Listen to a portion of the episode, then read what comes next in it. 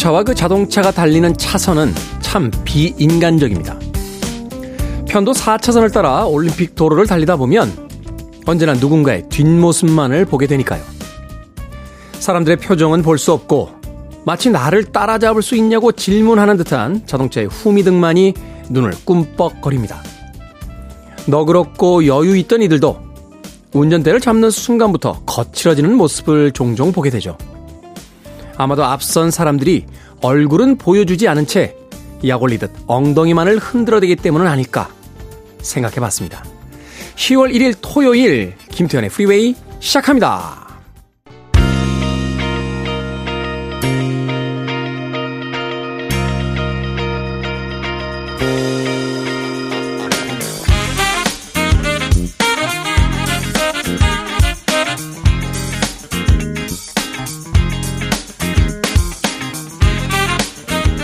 Billboard Kid의 아침 선택, 김태훈의 Freeway, 저는 클테짜 쓰는 테디, 김태훈입니다.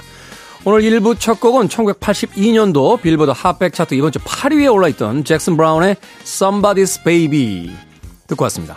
자, 10월 1일 토요일입니다. 토요일 1부는 음악만 있는 토요일로 꾸며드리죠. 1970년대와 80년대 그리고 90년대까지 이어지는 20세기 후반의 Billboard Hot백 차트의 히트곡들 중심으로 선곡해 드립니다. 2부는 북구북구로 꾸며드립니다. book칼럼니스트 박사씨, booktuber 이시안씨와 함께 책 한 권을 읽어보는 시간. 오늘은 또 어떤 책을 읽어볼지 잠시 후를 기대해주세요. 자, 청취자들의 참여 기다립니다. 문자번호 샵1061, 짧은 문자 50원, 긴 문자 100원, 콩으로는 무료입니다. 여러분은 지금 KBS 2라디오 김태훈의 Freeway 함께하고 계십니다.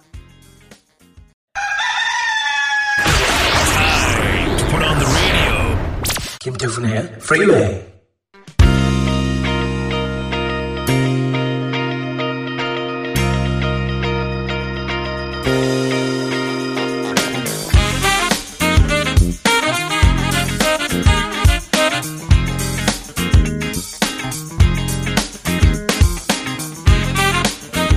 음악만 있는 토요일 세 곡의 노래 이어서 듣고 왔습니다. 1977년도 Billboard Hot백 차트 이번 주 3위에 올라있던 Fleetwood Mac의 Don't Stop 그리고 이어진 곡은 1978년도 역시 같은 차트 이번 주 1위를 기록했던 Exile의 Kiss You All Over 그리고 80년 역시 Billboard Hot백 차트 이번 주 3위에 올라있던 다이아나 로스의 Upside Down까지 세 곡의 음악 이어서 들려드렸습니다.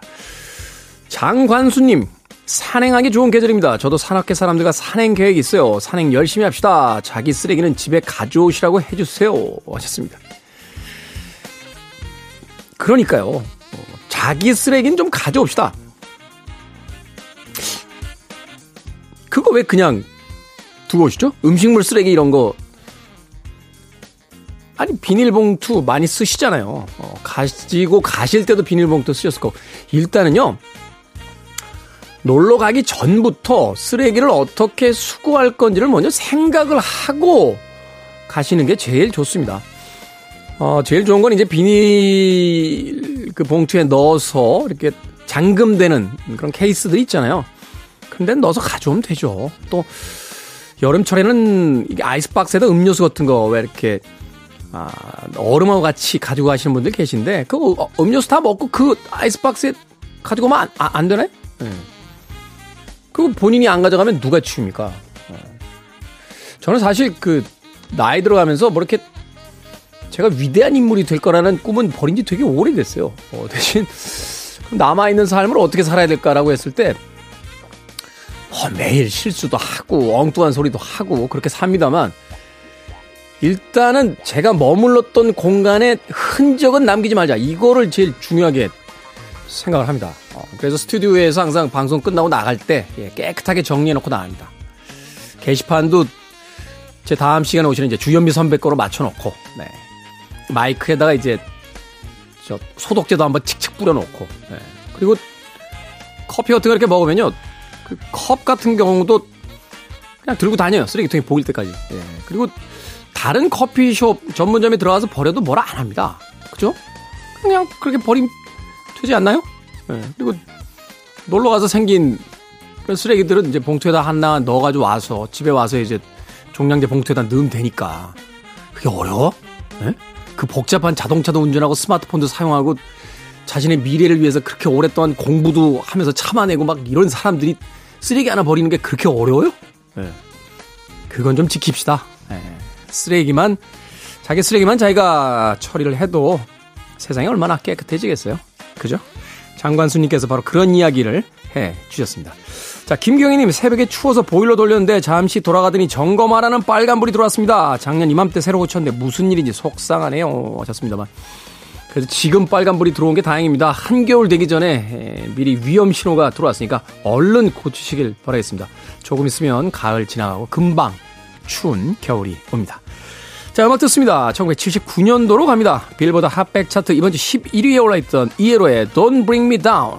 그리고 이어지는 곡은 1992년 역시 같은 차트 이번 주 16위에 올라있던 토더 웻 스프로켓의 All I Want까지 두 곡의 음악 이어집니다.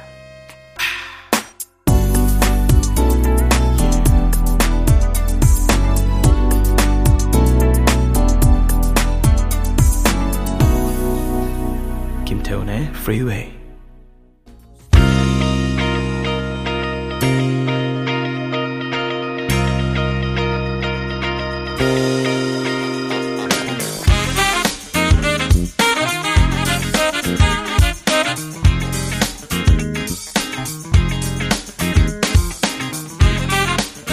빌보드 키드의 아침 선택 KBS 2라디오 김태훈의 프리웨이 음악만 있는 토요일 함께하고 계십니다. 두 곡의 음악 이어서 듣고 왔습니다. 98년도 Billboard Hot백 차트 6위에 올라있던 INOJ의 Time After Time 그리고 이어진 곡은 90년 Billboard Hot백 차트 역시 이번 주 2위에 올라있던 맥시 프리스트의 Close to You까지 두 곡의 음악 이어서 듣고 왔습니다. 6049님 제가 좋아하는 파김치와 배추김치가 안타깝게도 동시에 떨어졌습니다. 마트에 갔는데요. 껑충 뛰어버린 쪽파와 배추 가격에 놀라서 입이 안 다물어지더라고요. 위풍당당하게 카트 밀며 마트에 입장했는데 쓸쓸하게 집에 돌아왔네요. 물가가 어서 안정되길 바래봅니다. 라고 하셨습니다. 소위 이제 그 장바구니 물가라고 하죠. 어, 최근에 가격이 안 오른 게 없습니다. 저도 사실 뭐 살림까지는 아닙니다만 집에 있을 때 이제 제 빨래도 하고 예, 밥도 하고요. 예. 반찬까지는 잘 못합니다만 이제 반찬은 사러도 가죠. 예. 물가가 너무 올라서요. 예. 하나만 봤을 때는 뭐 몇백 원 올랐네라고 하지만 이걸 일단 이것저것 골라서 카트에다 넣고서 마지막에 계산할 때 보면 이게 만만치가 않습니다. 어. 이런 얘기 또 하면 뭐라고 하실래나요? 예. 저와 같이 그 여의도에서 근무하시는 분들 이제 좀 그만 싸우시고 물가 좀 어떻게 좀 잡아주세요. 예? 좀 부탁 좀 드리겠습니다. 네. 그렇죠. 가장 중요한 건 일단 서민들의 경제 상황부터 어, 좋아지는 거겠죠. 3934님, 밤에 혼자서 너무 고기가 땡겨서 삼겹 수육해서 먹었습니다. 역시 고기는 밤낮 가릴 것 없이 맛있습니다. 맛있죠. 고기는 정말 인생이 다 고기서 고기 아니겠습니까? 예. 그러니까 인생은 고기를 먹어야 된다. 이렇게. 예. 인생이 저기압일 땐 고기압으로. 네, 고기 앞으로. 네. 아주, 아주 유명한 문구들이 있죠. 고기는 언제나 옳습니다. 네. 많이 못 먹어서. 근데 최근엔 고기를 너무 먹어서 이제 콜레스테롤이 올라가고 또 이렇게 성인병에 걸리는 분들이 많다고 하는데 우리가 뭐 언제부터 성인병에 걸릴 만큼 그렇게 고기를 먹어왔습니까? 네? 밖에 있는 스태프들한테 좀 물어보고 싶 매일 고기 먹는 사람. 매일. 네? 매일 고기 굽는 사람. 없죠. 일주일에 두 번은 꼬박꼬박 한우를 먹는다. 없습니다. 뭐 우리가 언제부터 이렇게 고기를 먹어왔다고 고기를 그만 먹으라고 합니까? 네, 최근에 저도 건강정보 프로그램 이렇게 나가봤는데 탄수화물이 오히려 더 문제라고 합니다. 아, 밥의 양을 좀 줄이고 뭐 밀가루라든지 또 이렇게 튀긴 음식들 이런 것들 좀 줄이고 건강한 밥을 아, 정량으로 탁 먹은 다음에 그 위에다가 고기를 하나 구워서 올리면 얼마나 맛있겠습니까? 아, 혼자서 너무 고기가 당겨서 삼겹수육, 삼겹수육 좋네요. 네, 수육 좋죠. 기름기가 쪽 빠진 상태에서 거기다 이제 무김치 이런 거에다 아우 3934님 저도 오늘은 꼭 고기를 먹어보도록 하겠습니다. 1987년도로 갑니다. Billboard Hot백 차트 이번 주 7위에 올라 있었습니다. Europe의 Carrie 그리고 88년도 역시 같은 차트 이번 주 5위에 올라 있던 Def Leppard의 Love Bites까지 두 곡의 음악 이어집니다. Listening to one of the best radio stations around. You're listening to 김태훈의 Freeway. Billboard Kid의 아침 선택 KBS 2 라디오 김태훈의 Freeway 함께하고 계십니다. 1부 끝곡은 1973년도 Billboard Hot백 차트 이번 주 11위에 올라있던 Gladys Knight and the Pips의 Midnight Train to Georgia 듣습니다. 저는 잠시 후 2부에서 뵙겠습니다.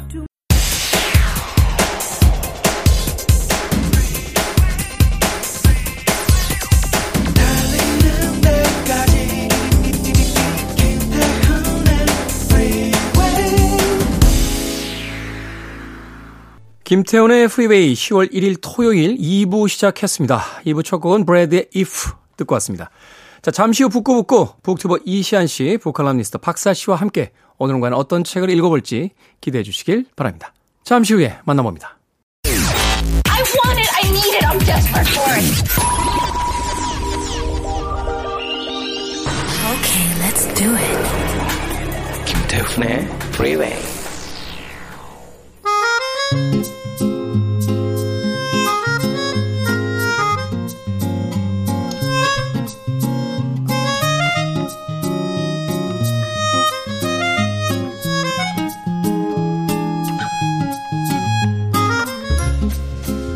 애청자 김지연님께서요, 북구북구는 나중에 책을 읽고 또다시 들어보곤 해요. 항상 세 분의 too much talk 감사합니다. 라고 하셨습니다.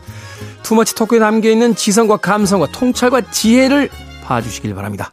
북구북구 booktuber 이시안 씨, book칼럼니스트 박사 씨 나오셨습니다. 안녕하세요. 네, 안녕하세요. 자, 가성비 최고의 코너. 같은 출연료에 가장 많은 단어 수를 쏟아내는 코너. 북구북구의 두 분 나와 주셨습니다. 자, 오늘의 책은 주제 사람하고의 죽음의 중지입니다. 죽음의 중지. 우리에게는 눈먼 자들의 도시라는 책으로 유명해졌고 또 그 책이 영화화되면서 세계적인 명성을 얻기도 했는데 어떤 작가인지 박사 씨께서 좀 소개를 해 주시죠. 네. 이분은 포르투갈의 소설가입니다. 이 본명이 조제 드 소자 사람하고라고 하고요. 네. 1922년 포르투갈 중부의 가난한 농부 부부 사이에서 태어났고요. 네. 이 고등학교를 졸업한 뒤에 아주 다양한 직업을 전전했습니다. 용접공으로 이제 사회생활을 시작을 하셨다고 하고요. 노동자로서 이제 첫 사회생활을 시작을 하신 거예요. 네, 네. 그리고 이제 뭐 공무원, 번역가, 평론가, 신문기자, 출판사 직원 뭐 이런 이제 다양한 직업들을 전전을 했어요. 네. 이 첫 소설을 쓴 거는 25살 때였었는데요. 대단하네요. 네. 이런 직업들을 다 옮겨 다니시면서 소설을 쓸 수 있었단 말이에요. 그렇죠. 아 근데 그때는 발, 발표는 했는데 사실은 그 뒤로 오랫동안 이제 그 작가로서 생활하진 않았어요. 음. 본격적으로 쓰기 시작한 건 44부터 어, 쓰셨다고 합니다. 20년의 공백이 있군요. 네, 네. 이 가능한 시라는 시집을 그때 발표를 했고 그 뒤에 소설, 희곡, 꽁투 등의 다양한 글을 썼어요. 이 그 비어 있는 공백 기간 동안에는 공산당에 입당을 해서 반정부 칼럼니스트로 활동을 했다고 합니다. 네, 정치적인 행보도 있었고. 네, 그러다가 1975년에 국외로 추방이 되기도 했었고요. 57살 그때 발표한 바닥에서 일어서서라는 작품이 인기를 끌면서 이제 세계적인 명성을 또 얻게 됐습니다. 네. 그리고 76살에 노벨문학상을 받게 됩니다.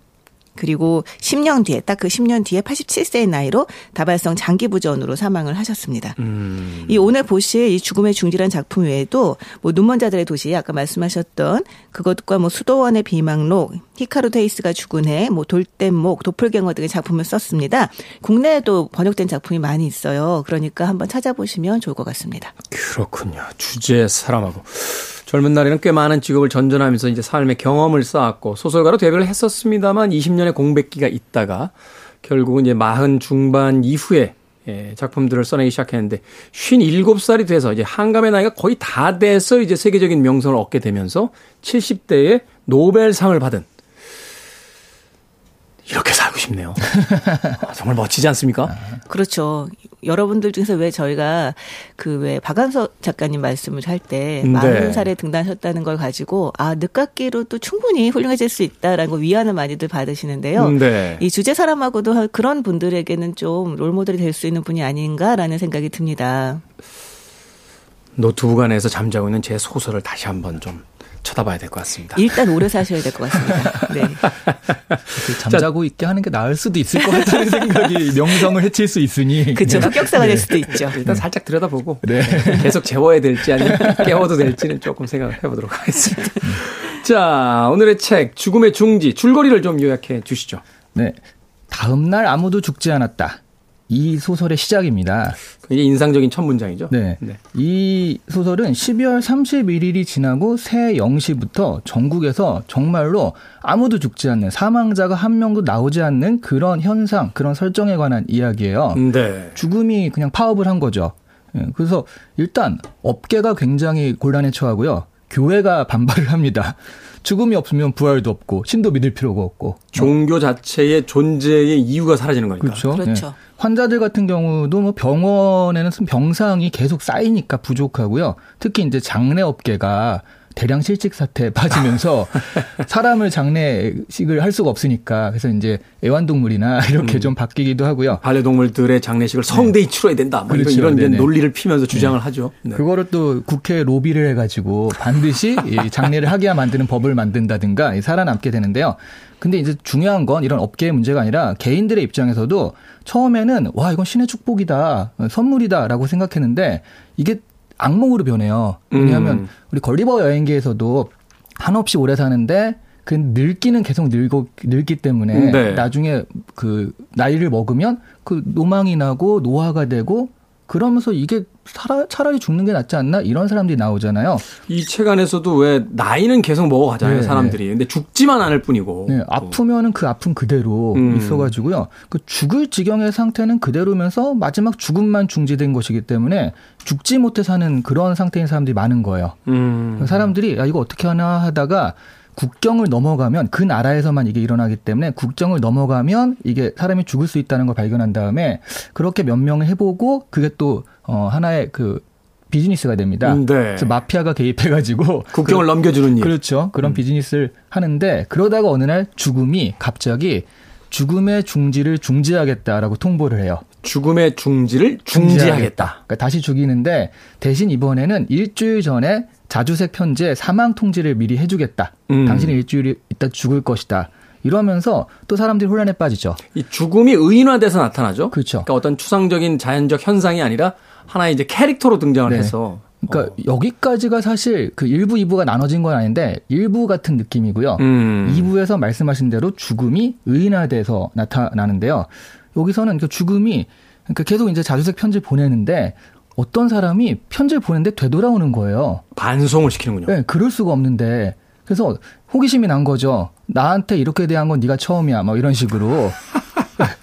그래서 사실 이게 막 약간 일부가 전문직 드라마라면 2부는 로맨스 드라마 같은 K 드라마 특징 같은 그런 느낌인데요. 그러니까 분명히 죽음에 관계되어 있는 여러 사회적 직업인들의 직업 드라마로 전개가 되다가 네. 2부에 가면 갑자기 로맨스로 바뀌는. 그러니까요. 이 의인하던 죽음이 그 첼리스트 보러 갔다가 그 연주를 보고 사랑에 빠져서 어, 그 남자 이제 동침을 하고 그 죽음이. 원래, 네, 죽음이. 그러니까 그 의인화 됐으니까. 네. 그럼 동침을 하고 잠이 들거든요. 근데 계속 죽음은 잠을 자지 않는다라고 나오는데 처음으로 잠이 들어요. 음. 그리고 다음 날 아무도 죽지 않았다.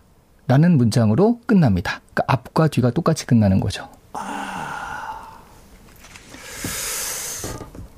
어떻게 봐야 됩니까? 어떻게 봐야 할까요? 이, 이 책을 도대체 일단 책의 내용을 따서 이 책을 도대체 어떻게 봐야 될까요?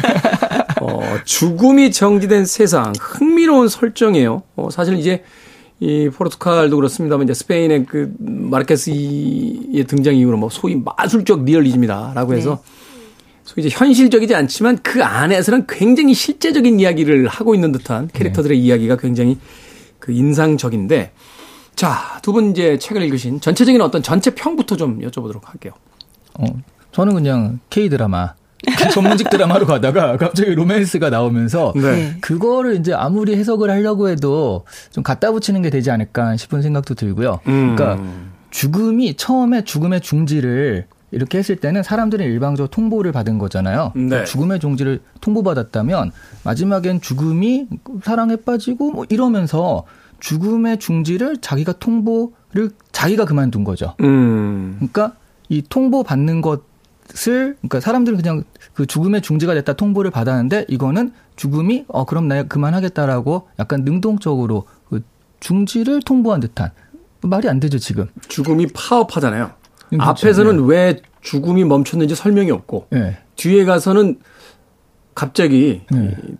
딴 데 외출 외출이나 이제 출장 갔다가 돌아온 것처럼 아니야 다시 다시 시작할 거야 하고서는 하다가 갑자기 사랑에 빠지면서 다시 죽음을 중지시키는 네. 네. 요 부분이 이제 사실 전체적인 얼개에 있어서 약간 좀 엉성한 네, 네. 그런 부분이 좀 느껴지지 않나 하는 또 생각도 들고. 저는 사실 약간 신기한 독서 경험이었어요. 음. 어떤 느낌이었냐면 질문 하나 딱 던져놓고 죽음이 중지된다면 어떻게 될까라는 질문을 던져놓고, 그러니까 사고 실험을 한다는 느낌이었거든요. 사고 그렇게 실험. 된다면 어떻게 음, 될까? 음. 근데 이게 어떤 일테면 이 작가가 아 이런 거 써야겠다라고 하는 걸 결정을 하고 난 다음에 썼다기보다는 이 글의 속도와 생각의 속도가 똑같은 느낌이었어요. 글을 쓰면서 네. 생각을 하면서 계속 글을 쓰면서 그럼 이렇게 되지 않을까? 이렇게 되지 않을까? 약간 이렇게 쓰는 그런 느낌이 좀 있어서 연말까지 출판사와 계약돼 있는 책을 한번 써야 되는데 지금 가지고 있는 건 없고 그러면 하나의 소재를 찾아보다 뭐가 재밌을까 뭐가 재밌... 만약에 아무도 죽지 않는다면 어떤 일이 벌어질까 오케이 거기서 시작 그러면서 그쵸. 다음 날 아무도 죽지 않았다 일단 한 줄 써놓고 이제 출발하는 거죠. 그렇죠, 그렇죠. 오늘 어. 원고지 20장 쓰고 내일 원고지 20장 쓰고 약간 음. 이런 식으로 쓴 게 아닌가 약간 이런 생각이 들었어요. 그런 면에서 좀 엉성하다 아까 말씀하셨던 것처럼 라고 하는 부분도 있습니다. 왜냐하면 이게 굉장히 꽉 아주 치밀하게 그 짜여져 있는 드라마라는 그런 느낌이라기 보다는 네. 그냥 독자들하고 함께 같이 이- 이제 아 이렇게 된다면 어떻게 될까 여기서 어떻게 생각해? 약간 이렇게 하면서 같이 가고 있는 느낌이 있거든요. 음. 네. 그 아까 그 출판사랑 계약 얘기하셨잖아요. 저도 약간 그런 느낌이었는데 네. 앞에는 그러니까 설정집 같은 느낌이에요. 스토리가 없고 그러니까 말씀하신 사고 실험 비슷하게 이런 설정이라면 어떤 일이 벌어질까. 근데 스토리가 없잖아요. 일단은 서사가 없죠. 네. 네, 대서사가 없죠 일단은. 네, 그러니까 그냥 출판- 죽음의 중지 이것만 있고. 출판사에서 여기까지 보다가 아 이거 스토리를 좀 넣어주세요 해가지고 뒤에 급하게 스토리를 붙인 느낌이 죽음의 입장에서 그렇지 않을까 싶은 생각도 들었습니다. 요새도 우리나라 신문에 연재 소설이 있는지 모르겠습니다만 약간 연재 소설 느낌 아닙니까? 그러니까 가다가 신문사 주필이 저 선생님 그래도 뭔가 좀 이렇게 따스하고 어, 뭔가 이렇게 이렇게 sweet한 것도 좀 있어야 되지 않겠습니까? 너무 이게 일종의 르포나 리포트를 보는 기분이라 아 그래요? 그러면 죽음과 어떤 남자가 사랑에 빠지는 건 어떨까요? 막 약간 이런, 이런 설정 이제 연재 연재 소설은 별로 없는데 연재 웹툰들이 막 그래요. 음. 아, 그래요? 예, 댓글 나오고 막 이러면 그 반영해가지고 갑자기 이상하게 산으로 가고 막 음. 그러기도 하거든요. 그렇군요. 근데 이 소설의 굉장히 재미있는 점은 뭐냐면 보통 그 죽지 않는다라는 설정을 할 때는 그러니까 늙거나 병들지 않는다는 게 부록으로 따라옵니다. 음. 보통 무병장수, 뭐 그렇죠. 불로불사 이렇게 세트로 얘기를 하잖아요. 디스토피아를 다루고 있는 많은 영화들 보면 더 이상 늙지 않잖아요. 그렇죠. 그래서 뭐 엄마와 아들이 나이가 같 은 나이로 보이고 아빠와 딸도 역시 같은 나이로 보이고 뭐 이런 일들이 이제 벌어지게 되는데. 네. 근데 정말 그렇게 한다면 사실 문제가 될 건 별로 없어요. 어떻게 보면. 그러니까 음. 누가 태- 뭐 계속 사람이 태어나서 뭐 인구가 는다 뭐 이런 게 아닌 이상에는 음. 문제가 없는데 여기서는 늙고 죽, 늙고 병들고 다치고 하는 그 일테면 죽지만 않는다 뿐이지. 네. 그 모든 것들은 다 이루어지는 것들이 설정이 됩니다.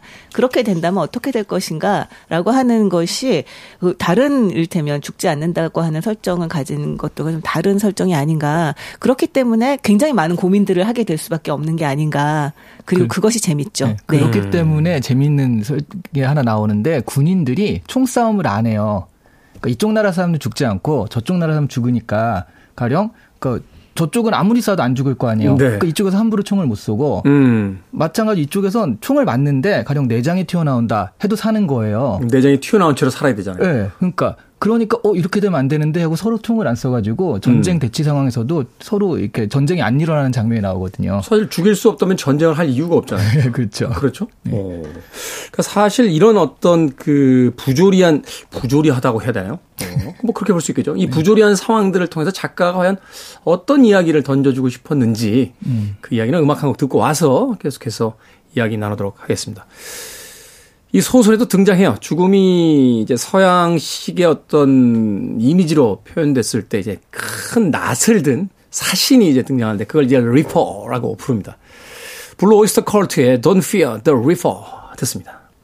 Blue Öyster Cult의 Don't Fear the Reaper 듣고 왔습니다. Billboard Kid의 아침 선택 KBS 2라디오 김태훈의 Freeway 북구북구 박사씨 이시안 씨와 함께 주제 사람하고의 죽음의 중지 읽어보고 있습니다. 자, 1부와 2부로 나눠져 있는 건 아닙니다만 이 전반부의 이야기를 이제 보게 되면 죽음이 중지된 사회 속에서 이제 각각의 아, 애환을 토로하는 집단들이 등장을 합니다. 네. 그 중에서 뭐 종교계도 있고 뭐 이걸 사용하려고 하는 조폭계도 있고 뭐 산업계, 정치계 각각의 이제 어떤 부류들이 이제 등장을 해서 이야기를 시작하게 되는데 저는 이 부분에 사실은 그 작가의 어떤 의도가 분명히 숨겨져 있다고 봤거든요. 네. 말하자면 모든 것들이 산업화되어 있는 사회. 인간의 존엄이라든지 죽음마저도 하나의 돈벌이로서 전락해 있고 그 인간의 어떤 존엄이라기보다는 저 인간이 빨리 죽어야 아, 말하자면 요양원도 자리가 비고 뭐 이런 식으로 정말 인간을 하나의 도구화 시키거나 대상화 시켜버리는 그런 어떤 사회에 대한 이야기를 작가가 또 담으려고 했던 건 아닌가 그런 생각도 해봤는데요. 네. 실제 여기 같은 경우는 종교에 대한 비판이 사실 제일 먼저 나오기도 하고 음. 저는 제일 인상적이기도 했어요. 아까 처음에 말씀하셨었지만 죽음이 없다면 부활도 없고 부활이 없으면 교회도 없다. 막 이러면서 아주 격한 반응을 보이잖아요. 그러면서 교회도 없으면 교회 종사자들도 생계의 문제. 그러니까 결국은 그렇죠. 종교 문제는 아니에요. 거기 종사하는 사람들이 생계 문제가 되는 거예요. 다 모든 상황들이. 네, 네. 그러면서 여기 철학자가 이런 얘기를 하거든요. 마음에 들든 들지 않든 모든 종교의 존재를 정당화하는 유일한 근거는 죽음이요. 우리가 먹을 빵을 필요로 하는 만큼이나 종교는 죽음을 필요로 하오라고 얘기를 하고 있습니다. 정말 이, 이 죽음에 대한 공포가 종교를 유지하는데 얼마나 큰 역할을 하는지 그게 정말 새삼스럽게 보이게 되죠. 사실 여기 나오는 무슨 장례 뭐 단체나 병원이나 뭐 요양소 이런 거는 사실 약간 뻔하잖아요. 네. 네, 뭐 그럴 수 있겠다 이런 생각이 드는데 이 정말 그 종교 문제는 좀 생각을 많이 해보게 되더라고요. 결국은 모든 것들이 산업이고 인간은 당신들이 이야기하는 것처럼 그렇게 존엄한 대접을 받고 있는 게 아니다. 하는 이야기 속에서 사실은 조금 이제 어떤 충격 같은 걸 먹었거든요. 특히 이제 그 저는 장례 그 산업에 관련된 종사자들이 그러니까 어떻게든 해야 되잖아요. 살아남잖아요. 네. 반려동물마저도 장례식을 해야 된다라고 주장하는 그 대목에 이르게 되면 사실은 모든 것들은 결국 밥벌이의 문제였던가 하는 생각을 해보게 되는데 아니 장례업체는 그렇다 치고 전 여기서 굉장히 영리하게 나오는 마피아와 마피아. 그 정치권의 결탁 이게 정말 인상적이었어요. 사실 금주법하고 똑같잖아요. 술 못 먹게 했더니 마피아들이 술 팔아가지고 어마어마하게 돈을 벌잖아요. 정치권하고 결탁해서. 그렇죠. 이 정치권에서는 어쨌든 사람이 표면적으로는 사람이 죽지 않는 상황을 유지를 해야 되지만 내, 이 이면에서는 사람이 죽어야지 나라가 유지가 되는 상황이니까 그러니까 자경단을 조직을 해서 마치 그 외국으로 이제 일테면 죽으러 나가는 것을 막는 척하면서 마피아와 결탁을 한 다음에 음. 이제 내보내 이 몰래 내보내는 그런 그렇죠. 모습을 보이잖아요. 이제 그런 것을 봐도 실제로 아 이게 이제 마수적 사실주의다 뭐 이런 얘기들을 하는데 정말로 인간이란 어떤 존재인가라고 하는 것에 대해 좀 다시 생각을 해보게 되죠. 그 설국열차의 그 마지막 부분에 이르게 되면 그 앞칸에 있는 그 대장이 그 기차를 만들 그 박사죠, 박사가. 사실은 꼬리칸에 그 지도자와 우리가 미략이 있었지. 인구 수를 조정하기 위해서라고 하는 그 대목에서 어떤 충격 같은 걸 받게 되는데. 이거 너무 스포일러 아닙니까? 저 그 영화 안 봤는데 그걸 아직까지 안 본 거는 좀. 네. 음. 영원히 안 볼 거란 얘기일까요? 그 뒤에도 한참 진행되니까요. 네. 아 그래요? 예, 네. 다른, 다른 결론이 있으니까 그냥 보시면 되겠습니다. 근데 이런 모순점이 진짜 아까 종교 얘기하셨는데 그 죽음을 죽음이 있어야지 종교가 유지된다고 했잖아요. 근데 죽음을 공포로 가지고 있는데 대신 약속하는 게 영생이란 말이죠. 이렇게 음. 하면 네가 하늘 나라에서 영생을 얻을 것이다. 근데 막상 영생이 주어지니까 모두 다 당황하는 거예요. 개인도 그렇고 특히 종교계도 그렇고 여기서 그 어떤 모순점 그 사실 이제 종교계에서 그 얘기를 하잖아요. 우리 신을 믿으면 영원히 살 겁니다. 네. 라고 했는데 영원히 살게 되니까 이래서는 안 된다고.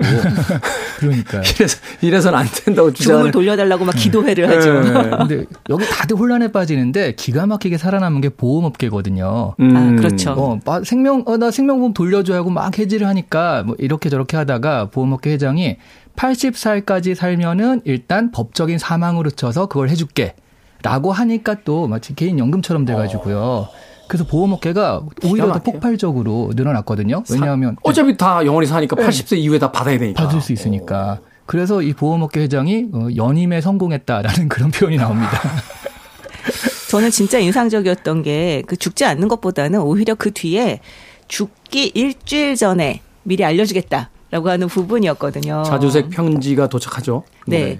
근데 여기에서 이렇게 했던 이유가 죽음이 아 너희들이 죽음을 준비할 수 있는 시간을 주겠다. 뭐 뭐 세금도 정리하고 뭐 저 인사할 것 있으면 인사하고 이제 그렇게 해라 이러고서는 알려주는데 그리고 사실 저도 아 일주일 전에 안다면 너무 좋을 것 같아요. 그럴 것 음. 같은데 근데 사람들은 그때보다 훨씬 더 고통스러워 몰랐던 때보다 훨씬 더 고통스러워합니다. 고통스러워하고. 네 그리고 미리 처리할 일들을 하나도 처리하지 않고 아주 방탕한 일주일을 보낸다거나 이런 식으로 죽음이 의도했던 것과는 완전히 반대로 가게 되죠.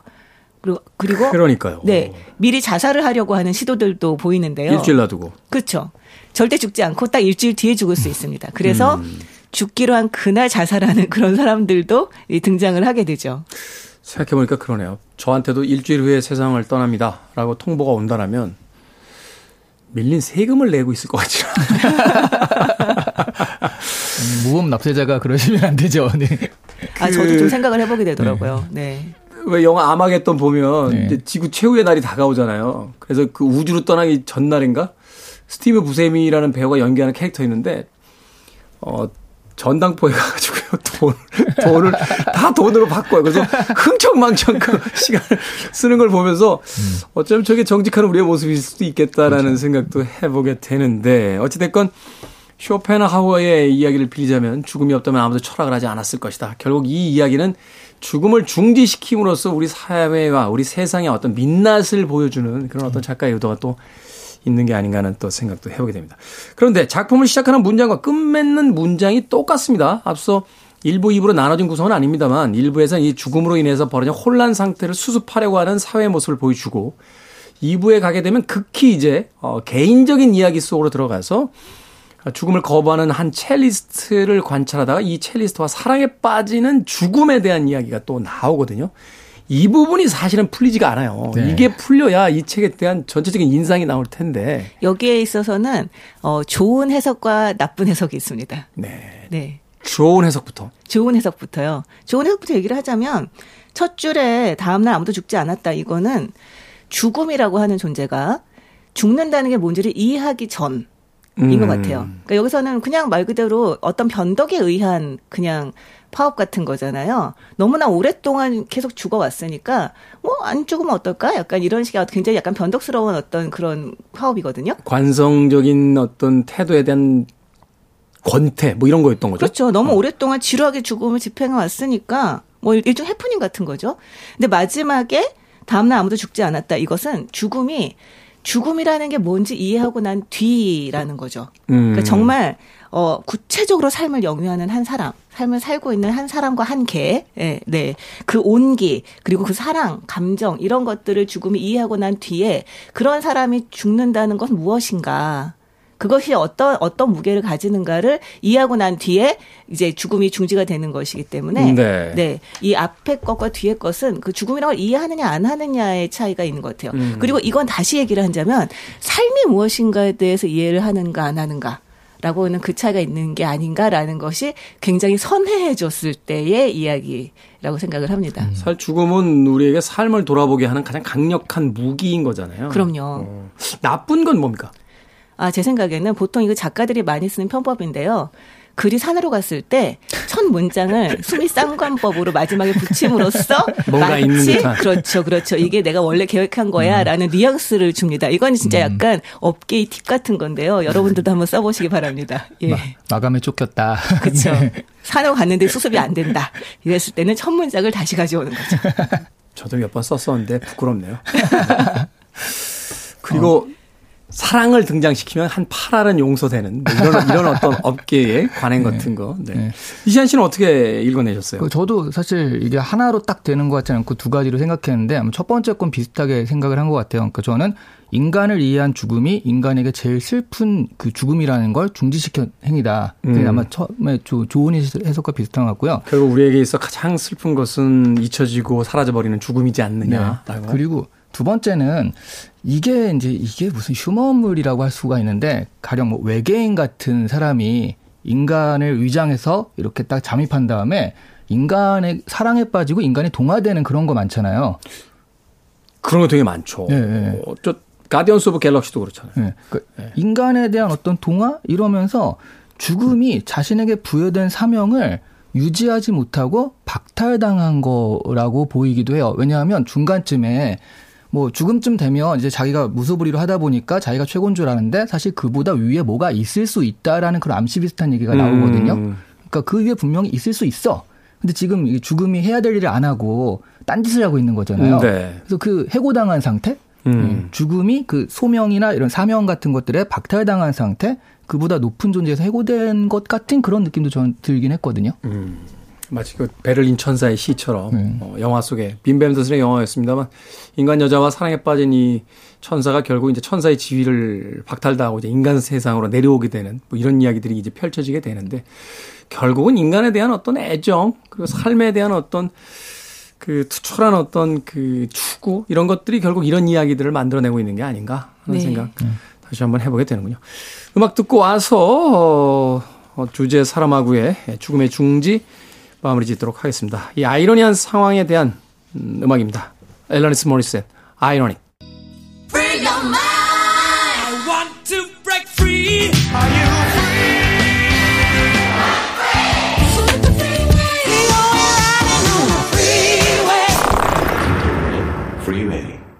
빌보드 키드의 아침 선택, 김태원의 프리웨이, 북칼럼니스트 박사 씨, 북튜버 이시안 씨와 함께 북구북구 함께 하고 있습니다. 자, 죽음의 중지 주제 사라마구의 흥미로운 소설 읽어보고 있는데요.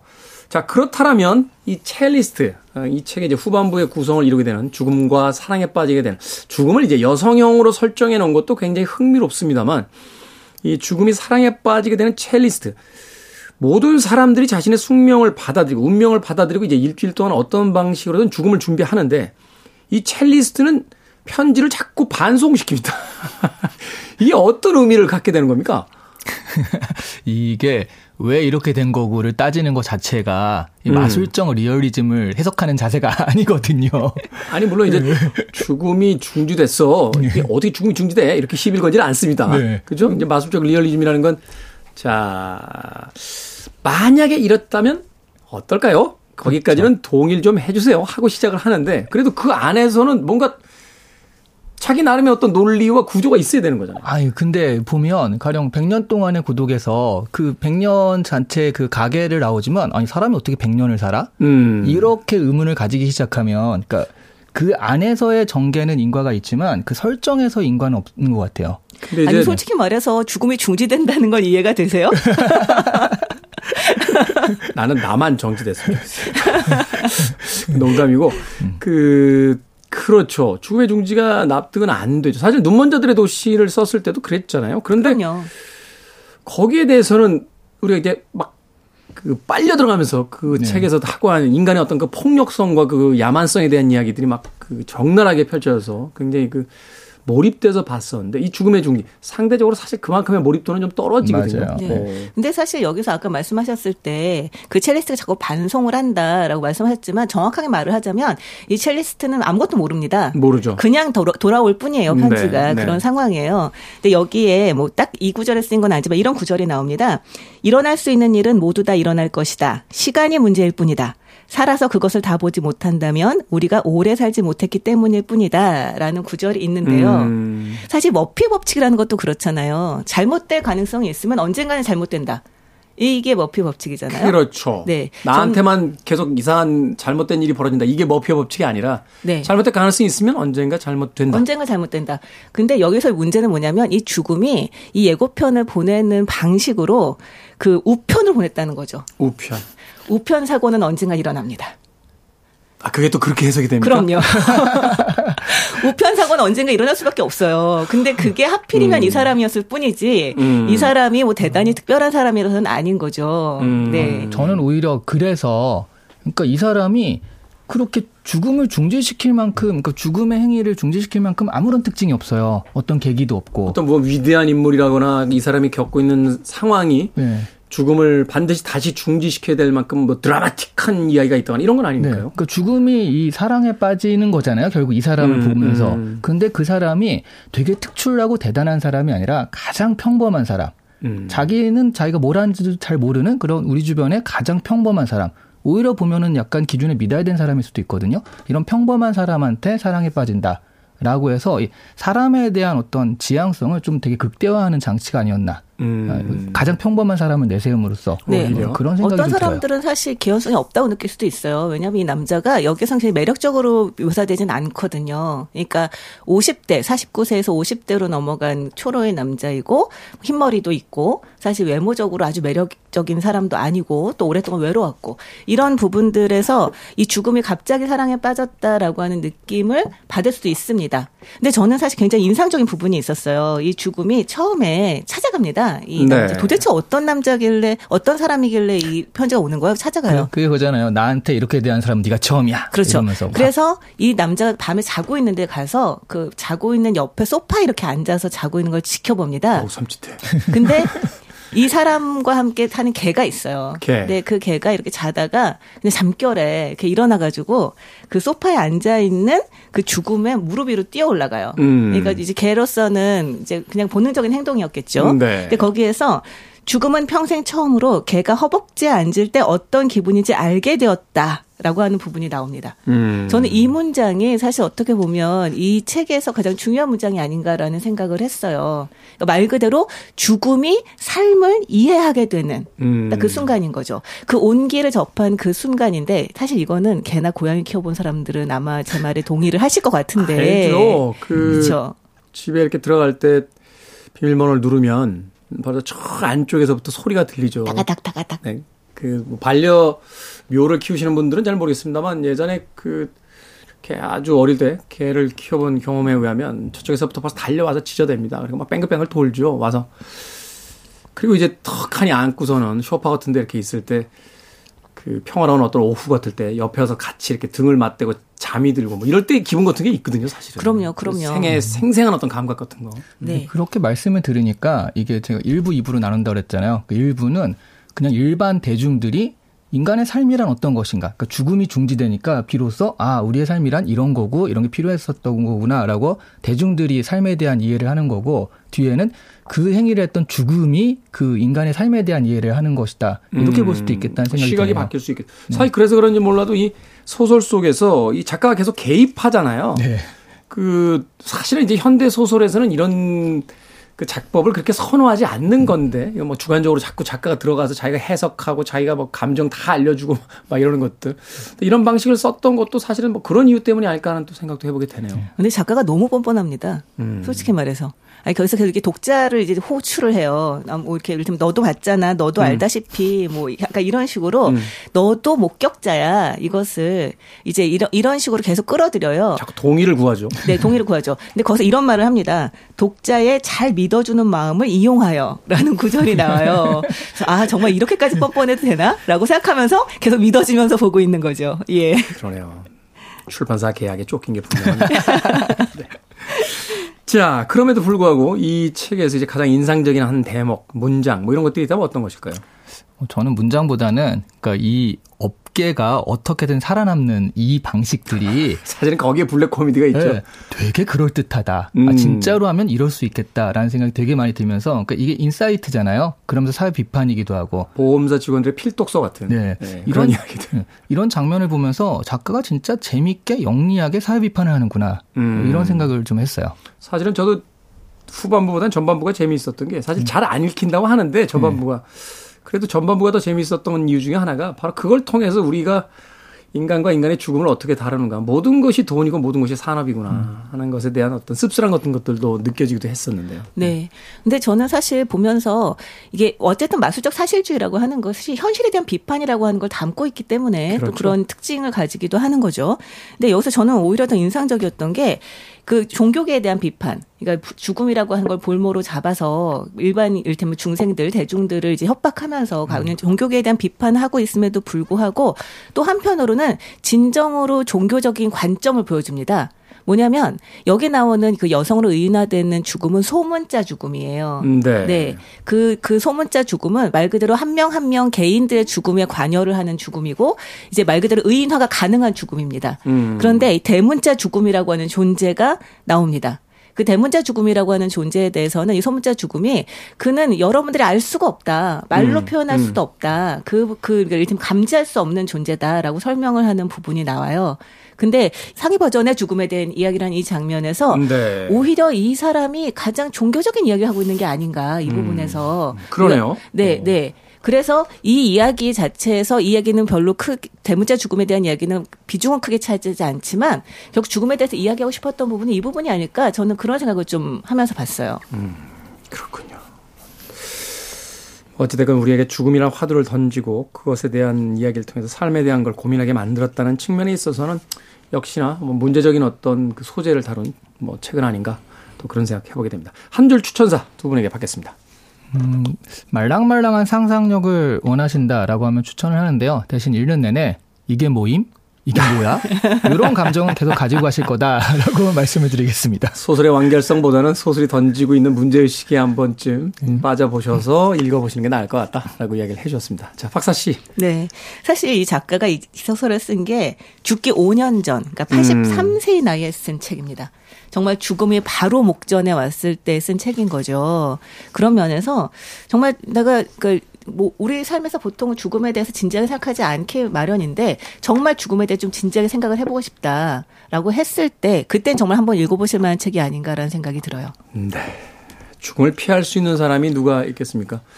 태양과 죽음을 응시할 수 있는 자는 없다 하는 이야기도 있는데 그 죽음에 대한 이야기를 한 권의 책을 통해서 한 번쯤 질문해 보고 오늘의 우리의 삶을 또 되돌아보는 건 어떨까 하는 생각 해봤습니다. 북구북구 주제 사람하고의 죽음의 중지 읽어봤습니다. 다음 주에는 우리가 모두 다 알지만 정말로 책으로 읽었는지에 대해서는 애매한 J.M. 베리의 피터팬 읽어보도록 하겠습니다. 북튜버 이샤 씨, 북칼럼니스트 박사 씨와 함께했습니다. 고맙습니다. 네, 네, 고맙습니다. 감사합니다. 음악 한 곡 듣습니다. 조지 해리슨의 What is Life.